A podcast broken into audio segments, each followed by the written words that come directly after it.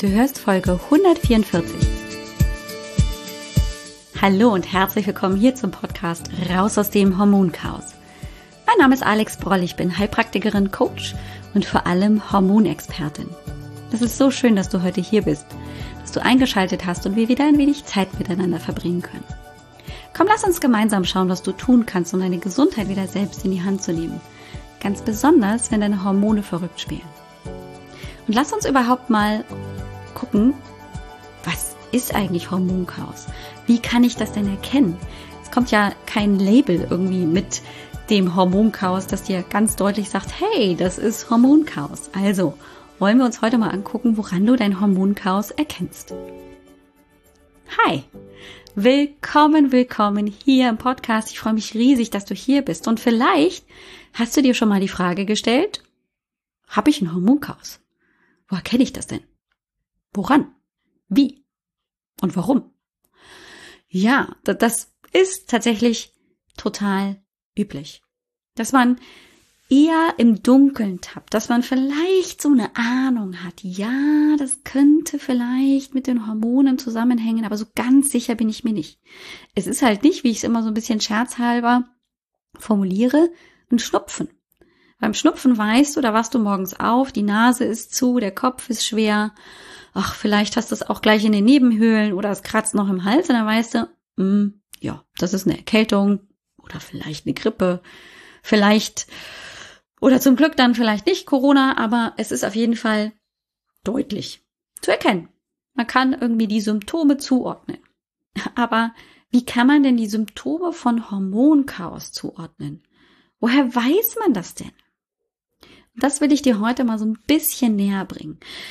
Ich habe dazu auch schon eine Folge gemacht und ich leg sie dir sehr ans Herzen, dass du ganz zurück zum Anfang gehst und dir wirklich die ersten Folgen anhörst. Folge ähm, 1 bis 3 sind das, soweit ich mich erinnere, oder sogar 1 bis 4, aber da steht ähm, tatsächlich drauf, neben Nierenschwäche, Progesteronmangel, musst du einfach mal gucken bei den Titeln. Ähm, da habe ich das nochmal sehr ausführlich ähm, erklärt und zwar auch für jeden einzelnen Bereich, also für die Nebenniere, für die Sexualhormone, ähm, aber eben auch dann für die Schilddrüse ähm, und ähm, erläutere das auch anhand von Beispielen. Heute wollen wir uns aber das mal gemeinsam angucken und einfach auch diese Fülle an Beschwerden einfach mal zusammentragen. Das bedeutet nicht, dass ich die alle hier ähm, präsent habe und dass das vielleicht auch sein kann, dass ähm, bestimmte Symptome, die du hast, hier gar nicht aufgeführt wurden und trotzdem für ein Hormonchaos sprechen. Woran liegt das denn, dass wir die Hormone nicht so zuordnen können? Naja, das liegt daran, ähm, dass die Hormone grundsätzlich, wenn wir uns einfach nur die Funktion der Hormone im Körper angucken, ähm, das sind eigentlich in Anführungszeichen nur Botenstoffe. Ja, aber diese Botenstoffe sind überall in unserem Körper unterwegs. Die können natürlich nicht überall andocken, sondern jedes Hormon hat so seinen eigenen Wirkbereich, aber das bedeutet, dass ein Schilddrüsenhormon zum Beispiel in der Schilddrüse produziert wird, aber überall in deinem Körper wirken kann. Es kann an der Leber wirken, es kann an den Knochen wirken, es kann in den, im Gehirn ähm, eine Funktion bewirken und so weiter.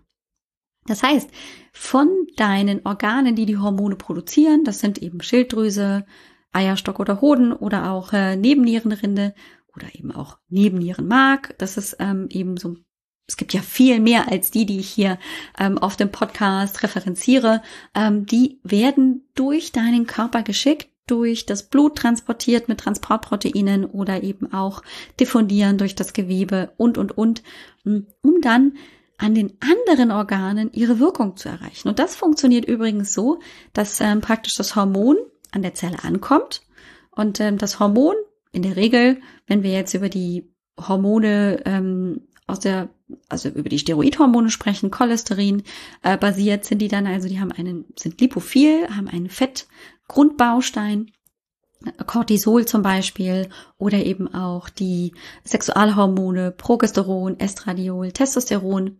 Die kommen dann also an der Zelle an ähm, und können durch die Zellmembran durchtreten und müssen aber jetzt noch in den Zellkern, weil dort wird letztendlich dann die Arbeit praktisch umgesetzt. Also man muss sich immer auch vorstellen, naja, Hormone machen jetzt nicht einfach nur dann Hitzewallungen, sondern das Hormon ist praktisch der, der Botschafter, der Transportträger für die Information. Die Information muss dann über einen Rezeptor erstmal äh, wahrgenommen werden. Also das muss praktisch in den Briefkasten rein oder der Schlüssel muss ins Schloss.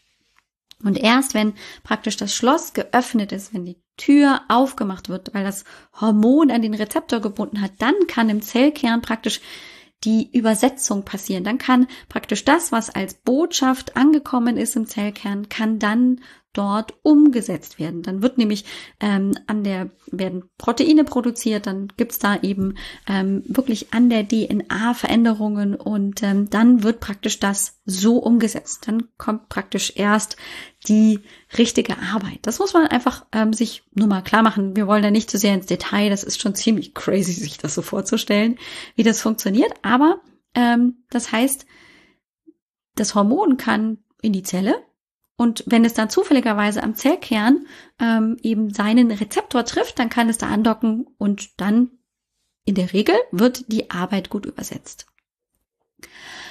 Und jetzt haben wir aber natürlich ganz viele Hormone. Das heißt, es ist nicht nur so, dass ähm, an den an die Knochenzelle nur das Schilddrüsenhormon andockt und da seinen Rezeptor findet, sondern da gibt's natürlich auch Progesteron, Estradiol, Testosteron, die docken da auch an. So, und alle haben so ihre eigene Botschaft, die sie vermitteln.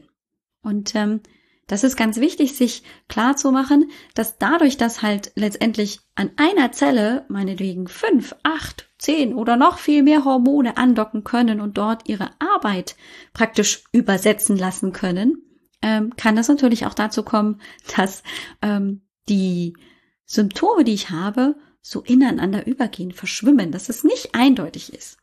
Ja, wenn wir ähm, vom Schnupfen reden, dann wissen wir, oh, das ist ein Schnupfenvirus, das hat sich irgendwie hier an meine Nasenschleimhaut angedockt und ähm, sorgt jetzt dafür, dass hier die Schleimhäute anschwellen und dann ist die Nase eben erst verstopft oder läuft und dann, wenn sich das Virus da vermehren kann, dann rutscht das vielleicht noch ein bisschen tiefer, dann, keine Ahnung, in die Mandeln oder so und dann kriege ich Halsschmerzen und und und. Ja, oder dann wird's halt auch ein bisschen verteilt im Körper, äh, dann fühle ich mich krank und schwach. Das ist ein Virus. So. Es kann auch mit Bakterien sein. Puh, gibt noch andere natürlich äh, kleine böse Wichte, die uns da irgendwie in der Gesundheit einschränken können. Aber letztendlich ist es bei den Hormonen nicht so, dass von außen was kommt, sondern das macht unser eigener Körper. So. Und das ist halt ein ganz diffiziles Gleichgewicht, das da ähm, immer in Balance gehalten werden muss. Ja, es ist so, dass der Körper das jetzt nicht einfach nur so frei macht, so, oh, ich habe mal Bock auf ähm, 300 äh, Schilddrüsenhormone und 200 Progesteronhormone und ähm, dann können die machen, was sie wollen, sondern das ist ganz genau geregelt. Also es gibt in unserem Körper, gerade eben in unserem Gehirn, ähm, eben die Steuerungszentralen, die hier praktisch eine Rückmeldung bekommen, wie viel Hormon ist gerade im Körper und darauf dann reagieren mit, hey, mehr Hormone ausschütten, weniger Hormone ausschütten und das dann natürlich aber auch organisieren und verteilen. So. Möglichst einfach erklärt. Das passiert für alle Hormone gleichzeitig, weil es ist halt nicht nur so, dass jetzt nur das Schilddrüsenhormon unterwegs ist und dann irgendwann zwei Stunden später nur das Progesteronhormon, sondern die sind alle gleichzeitig unterwegs.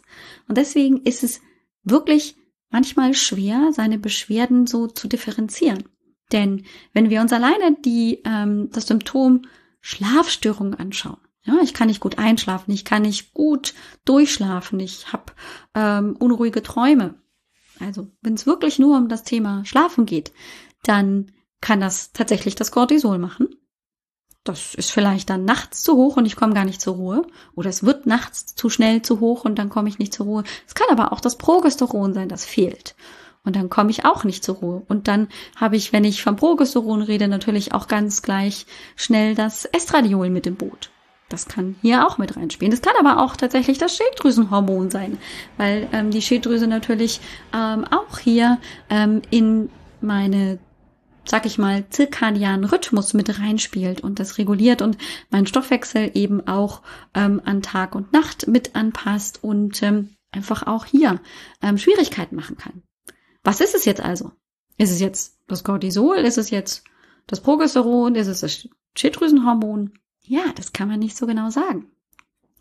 Sondern die Menge macht's und letztendlich einfach auch ähm, das Zusammenspiel. Also zum Beispiel, wenn wir ähm, eher in die Richtung gehen, oh, ich fühle mich so erschöpft, müde, antriebslos, ähm, bin aber gleichzeitig schnell gereizt, fahre aus der Haut und habe möglicherweise auch ähm, die Schwierigkeit, dass ich gar nicht so stressresistent bin, dass mich also sehr viel, sehr schnell stresst, dann könnte das tatsächlich ein Problem sein mit meiner Nebennierenrinde. Wenn ich dann vielleicht auch noch äh, mitbekomme, naja, ich bin irgendwie doch häufiger jetzt auch äh, mal infektanfällig, hole mir jeden zweiten Infekt, den die Kinder mit nach Hause bringen oder der da durchs Büro geht. Und ähm, irgendwie, naja, habe ich auch so das Gefühl, hm, ich habe häufig Heißhungerattacken und wenn ich zum Beispiel mich von unten nach oben begebe, also wenn ich mich gebückt habe und nach hochkomme recht schnell, dann wird mir so ein bisschen schwindelig, dann könnte das sehr, sehr deutlich in die Richtung Nebennierenerschöpfung spielen. Denn das hat damit zu tun, dass das Cortisol in dem Fall ähm, zum Beispiel, wenn wir uns genau das, äh, die Symptomatik mit dem, mir wird dann schwindlig, wenn ich so die Position wechsle von, nie, von gebückt oder von hingelegt zu aufstehen, dann kann das Cortisol diese ähm, Blutdruckregulation nicht mehr so gut steuern, dass sich meine Gefäße verengen und dann wird mir tatsächlich kurz schwindelig, weil ähm, dadurch, dass die Gefäße kurz weit bleiben, mein Blut in den Beinen versackt und dann habe ich eben tatsächlich im Gehirn weniger Blut und dann wird mir schwindelig. Äh, auch den Heißhunger, der lässt sich da erklären, weil natürlich, wenn mein Körper die ganze Zeit feuert und feuert und ähm, signalisiert, ich bin im Stress und ich habe hier Notfallprogramm, dann versucht er natürlich hier ähm, möglichst viel Energie auch von außen zuzuführen, damit das Level, ähm, diese Anspannung ähm, weiter auch gehalten werden kann. Ähm, also es gibt hier ähm, dann so kleine Hints, die nicht immer zu 100 Prozent zutreffen müssen. Deswegen ähm, ist es oft ganz hilfreich, sich einfach mal hinzusetzen und zum Beispiel den ähm, Hormonfragebogen auszufüllen. Der ist ja sehr ausführlich und da wirst du wahrscheinlich auch ähm, feststellen, wenn du ihn schon ausgefüllt hast oder ausfüllst, ähm, dass viele Fragen sich ähnlich wiederholen, dass es Ähnlichkeiten gibt bei der Schilddrüse, bei den Progesteron-Fragen äh, oder auch ähm, beim Cortisol, bei der Dysbalance.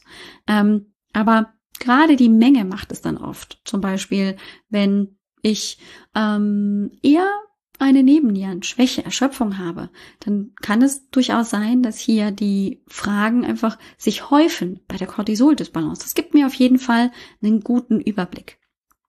Und ähm, so, das gilt natürlich aber auch zum Beispiel für den Progesteronmangel. Ja, wenn ich ähm, eben hier zum Beispiel das, das ist somit das Hauptsymptom, das schon sehr, sehr deutlich in die Richtung geht, ja, meine Sexualhormone sind nicht gut ausgeglichen. Wenn ich zum Beispiel PMS-Probleme habe oder einfach auch meine Blutung nicht regelmäßig kommt, zu stark ist oder zu schwach ist, ähm, oder ich Zwischenblutungen habe, dann habe ich natürlich hier schon einen ziemlich guten ähm, Punkt, wo ich sagen kann, ja, das, das, das ist auf jeden Fall, spielen die Sexualhormone mit eine Rolle. Aber auch hier kann es natürlich sein, dass ähm, durch die PMS-Problematik ich eben gerade in der zweiten Zyklushälfte deutlich gereizter bin, dass ich eben auch nicht so stressresistent bin oder dass ich zum Beispiel auch ähm, eher ähm, dann alles schwarz sehe, dass ich eher so in so eine depressive Verstimmung hineinrutsche in der zweiten Zyklushälfte oder zum Beispiel einfach fürchterlich kaputt bin in der zweiten Zyklushälfte. Also, dass man das schon trennen kann, dass man sagen kann, ja, so kurz vor meiner Periodenblutung, da wird das dann schlechter, da merke ich, dass ich mich nicht so gut konzentrieren kann, ähm, dass ich vielleicht auch schlechter schlafe, dass vielleicht auch meine Verdauung nicht ganz so gut funktioniert. Das gibt mir dann da in dem Fall natürlich schon ähm, so eine ganz grobe Richtung. Wenn ich also vergleichen müsste, Cortisol, äh, zu Progesteronmangel, Estradioldominanz, äh, dann ist zum Beispiel immer zielführend oder sehr bezeichnend für meine Sexualhormone, dass das vielleicht tatsächlich zyklisch auftritt. Zweite Zyklushälfte. Wohingegen bei Nebennierenerschöpfung das eher die ganze Zeit da ist. Und es kann beides tatsächlich auch parallel da sein. Das heißt, ich kann mich äh, grundsätzlich immer erschöpft fühlen und das wird noch schlechter in der zweiten Zyklushälfte. Und das kann sich natürlich auch ausweiten, wenn ich jetzt zum Beispiel schon gar keine Blutung mehr habe, also dann ähm, in den Wechseljahren mittendrin stecke, vielleicht auch schon die Menopause eingesetzt hat, dass das dann sich auch wieder nicht ganz so zyklisch einordnen lässt, ne? weil ich einfach auch keinen Punkt mehr habe, der mir so ein bisschen einen Rhythmus vorgibt, wie eben vorher mit der Periodenblutung. Aber auch da ist es oft so, dass man trotzdem, gerade wenn man Buch führt, wenn man sich so ein bisschen ähm, auch damit beschäftigt und vielleicht mal so ein bisschen mitprotokolliert, wann es auftritt, feststellt, ja, auch wenn ich keine Blutung mehr habe, ist es trotzdem in den Momenten im, im Monat anders als in den Momenten. Ja.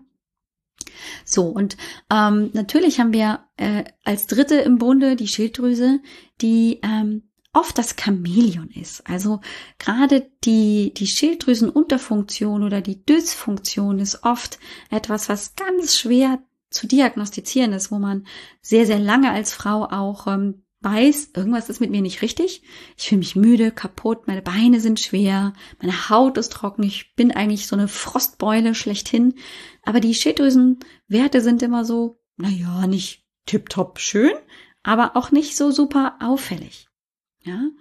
Mm, oder gerade auch, ähm, wenn wir jetzt nochmal zurück zu dem Thema Depression kommen, oft versteckt sich auch hinter einer Depression eine Schilddrüsenunterfunktion. Und es kommt beides parallel und verstärkt natürlich dann die Depression, wenn die Schilddrüsenunterfunktion hier mit reinspielt. Auch Verstopfung ist in dem Fall gar nicht so selten, wenn ich eben zum Beispiel ähm, an die Schilddrüse denke, die einfach ja auch dafür verantwortlich ist, dass eben auch mein Verdauungssystem gut arbeitet, ähm, wenn das alles träge ist, weil eben die Schilddrüse oh, vielleicht nur halbe Kraft oder Viertelkraft fährt, dann ähm, bleibt natürlich auch mein Verdauungssystem ein bisschen auf der Strecke. Und ähm, auch hier ist es halt so, dass das oft nicht wie bei allen anderen ähm, genannten jetzt ähm, Hormonsystemen, die da vielleicht betroffen sind, das kommt halt nicht von heute auf morgen, sondern es kommt leider sehr leise angeschlichen. Wir kriegen das nicht mit, das ist unbemerkt, so dass uns das eine oder andere Mal irgendwie ein bisschen Energie fehlt und dann, naja, wird's halt mehr, aber dann ist es oft so, dass wir im Kopf haben, naja, muss ich mich einfach nur ein bisschen mehr zusammenreißen, wird schon gehen. Aber es geht halt nicht, es wird eher schlechter als besser. Ähm, und genau hier gebe ich dir wirklich ähm, heute so ein bisschen den Tipp, überleg dir einfach mal, wann tritt das auf? Vielleicht hast du auch so eine Idee, wann es begonnen haben könnte.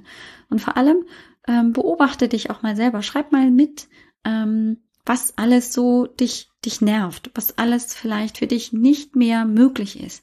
Also, dass du so, so einen Vergleich machen kannst zwischen vorher und nachher, ähm, damit das für dich auch einfach mal präsenter wird, als wenn das eben so ein, so ein Konstrukt im Kopf ist, wo man sich denkt, ja, also ich habe schon das Gefühl, mir geht's nicht so gut, aber ähm, so ganz genau bin ich mir nicht sicher. Wenn ich mich da einfach so ein bisschen mit beschäftige, überlege, was konnte ich vielleicht vor zwei Jahren gut, was geht jetzt gar nicht mehr, ähm, das hilft, um dem Ganzen noch besser auf die Spur zu kommen. Du hast mich ja jetzt auch schon mehr als einmal eben äh, auch in Metaphern reden hören. Es ist immer wichtig, sich einen Überblick zu verschaffen, dieses Puzzle so ähm, vielleicht auch ein bisschen zu ordnen, damit du nicht ähm, vor einem riesigen Berg an völlig durcheinander geratenen Puzzleteilen stehst und gar nicht weißt, wo du anfangen sollst, sondern dass du für dich hier äh, auch einfach mal so eine Art von Bestandsaufnahme machst, um nachzuvollziehen, was, wie, wo könnte jetzt vielleicht äh, für dich ein Thema sein. Und natürlich empfehle ich dir auch den Hormonfragebogen runterzuladen. Auf www.alexbroll kannst du das gerne tun. Und wenn du dann in der Folge sagst, hm, irgendwie weiß ich trotzdem noch nicht so genau, was jetzt als nächstes dran ist oder ich hätte gerne super, gerne Unterstützung, dann können wir gerne auch in der Hormonsprechstunde kostenlos 20 Minuten erstmal so uns kennenlernen. Ich erzähle dir, wie Hormoncoaching funktioniert und ähm, was ich für dich tun kann, wie ich dich unterstützen kann. Das ist für viele Frauen ein absolutes Geschenk, weil sie sagen können, oh, endlich bin ich erstens nicht mehr alleine und muss das alles alleine für mich rauskriegen und zweitens ähm, kann ich eben auch ähm, darauf vertrauen, dass ich jemanden an meiner Seite habe, der einfach da auch Experte ist, Expertin ist und ähm, dann einfach vielleicht sehr viel gezielter und schneller auch aus diesem Chaos wieder rauskommen. Du findest mich also, wie gesagt, auf www.alexbroll.com. Die Sprechstunde kannst du dir dann mit Schrägstrich Sprechstunde auch buchen ähm, und äh, dich auch gerne einfach auf der Seite mal umgucken. Da gibt's auch äh, was zu lesen. Weitere Podcast-Folgen kann ich dir sehr gerne ans Herz legen. Das ist also alles für dich möglich. Ich wünsche dir jetzt erstmal eine ganz, ganz tolle, großartige Woche. Wir hören uns wieder in zwei. Ich wünsche dir was und äh, bis dann. Ciao, ciao. Dir hat dieser Podcast gefallen? Dann wäre es großartig, wenn du diesen Podcast mit deiner 5-Sterne-Bewertung auf iTunes unterstützt. Und wenn du noch mehr über dein Hormonchaos erfahren willst, geh einfach auf www.alexbroll.com. Bis zum nächsten Mal.